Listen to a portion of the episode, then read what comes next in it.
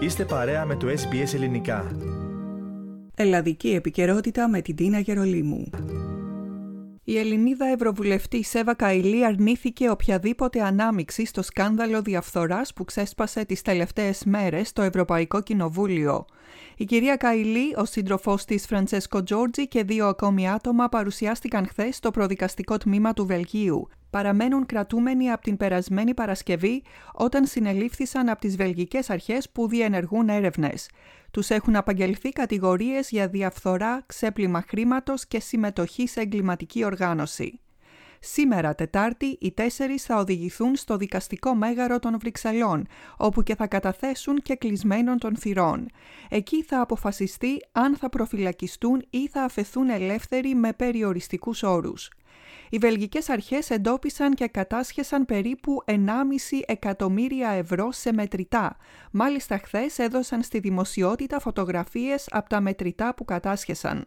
Οι φωτογραφίες δείχνουν δεκάδες δεσμίδες με χαρτονομίσματα των 200, 100, 50 και 20 ευρώ κυρίως.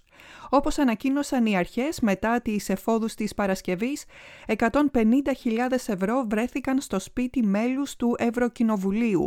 Μέσα ενημέρωσης επικαλούμενα ανώνυμες πηγές αναφέρουν ότι το ποσό αυτό βρέθηκε στο διαμέρισμα της Εύας Καηλή.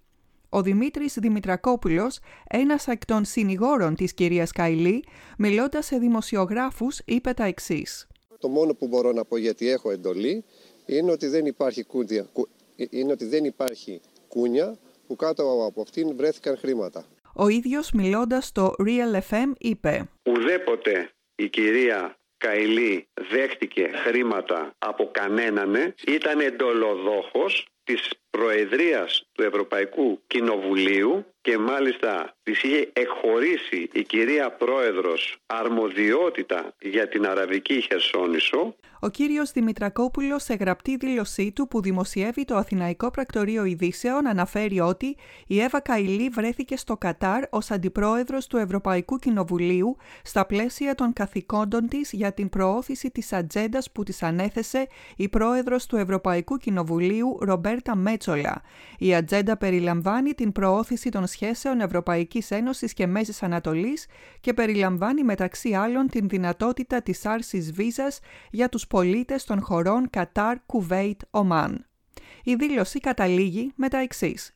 Υπάρχουν αδιαμφισβήτητα αποδεικτικά στοιχεία από τα οποία προκύπτει ότι κάθε κίνηση, επαφή και δήλωση της Εύα Καηλή για το Κατάρ έγινε σε εκτέλεση και εφαρμογή της επίσημης πολιτικής της Ευρωπαϊκής Ένωσης που χαράχθηκε σε ανώτατο επίπεδο και πάντα κατόπιν συνεννοήσεως και άδειας από την ηγεσία του Ευρωπαϊκού Κοινοβουλίου. Η Εύα Καηλή σε κάθε ταξίδι της στο Κατάρ συνοδευόταν πάντα σε κάθε της βήμα από τον Ευρωπαίο αξιωματούχο Ρομπέρτο Μπεντίνι. Χθες η Ολομέλεια του Ευρωπαϊκού Κοινοβουλίου αποφάσισε την πάυση των καθηκόντων της Εύας Καηλή από το αξίωμα του Αντιπροέδρου του Σώματος, με 665 ψήφους υπέρ. Σημειώνεται ότι υπήρξε μία ψήφος κατά καθώς και δύο αποχές. Η πρόεδρος του Ευρωπαϊκού Κοινοβουλίου, Ρομπέρτα Μέτσολα, σε ανάρτησή της στο Twitter ανέφερε «Στο πλαίσιο των ενεξελίξη ερευνών, το Ευρωπαϊκό Κοινοβούλιο αποφάσισε ότι η Εύα Καηλή δεν είναι πια μία εκ των αντιπροέδρων του. Αυτή η απόφαση έχει άμεση εφαρμογή». Σε δηλώσεις της τις τελευταίες μέρες μετά το ξέσπασμα του σκανδάλου, η κυρία Μέτσολα είχε πει Those responsible will find this Parliament on the side of the law, and I am proud of our role and assistance in this investigation. There will be no impunity, there will be no sweeping under the carpet. Η κυρία Καηλή αισθάνεται προδομένη από τους συναδέλφους της στο Ευρωκοινοβούλιο, είπε ο συνήγορός της Μιχάλης Δημητρακόπουλος μιλώντας στο πρακτορείο Reuters. Μίλησα σήμερα με την κυρία Καηλή και έσπασε τη σιωπή της. Εξέφρασε παράπονα για τη στάση των συναδέλφων της στο Ευρωπαϊκό Κοινοβούλιο.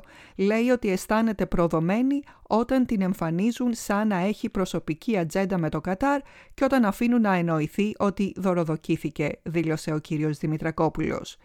Η θέση της είναι ότι δεν δεχόταν δωροδοκίες, είναι αθώα, το Κατάρ δεν την είχε ανάγκη, δεν χρειαζόταν να την δωροδοκίσει, δεν είχε τίποτα να προσφέρει στο Κατάρ, είπε ο ίδιος. Σε δηλώσεις προχώρησε και ο αντιπρόεδρος της Κομισιόν Μαργαρίτης Χινάς σχετικά με το σκάνδαλο που ξέσπασε, καθώς δημοσίευμα ανέφερε ότι ερευνάται από τις βελγικές αρχές. Ο κύριος Χινάς είπε μεταξύ άλλων ότι κάθε του λέξη είναι 100% συμβατή με τις πολιτικές της Κομισιόν. Ερωτηθής αν έλαβε δώρα από το Κατάρ απάντησε «Ναι, μου έδωσαν μια μπάλα ποδοσφαίρου και ένα κουτί σοκολάτες που άφησα στον οδηγό και κάποια αναμνηστικά από το Μουντιάλ, όλα κάτω από το καθορισμένο όριο που προβλέπεται για τους επιτρόπους». Yes, I have received uh, a football, uh, a box of chocolates, I think, that I both left to the driver. There were some World Cup memorabilia, all below the threshold of Commissioner's Registry. Θέλετε να ακούσετε περισσότερες ιστορίες σαν και αυτήν; Ακούστε στο Apple Podcast, στο Google Podcast, στο Spotify ή οπουδήποτε ακούτε podcast.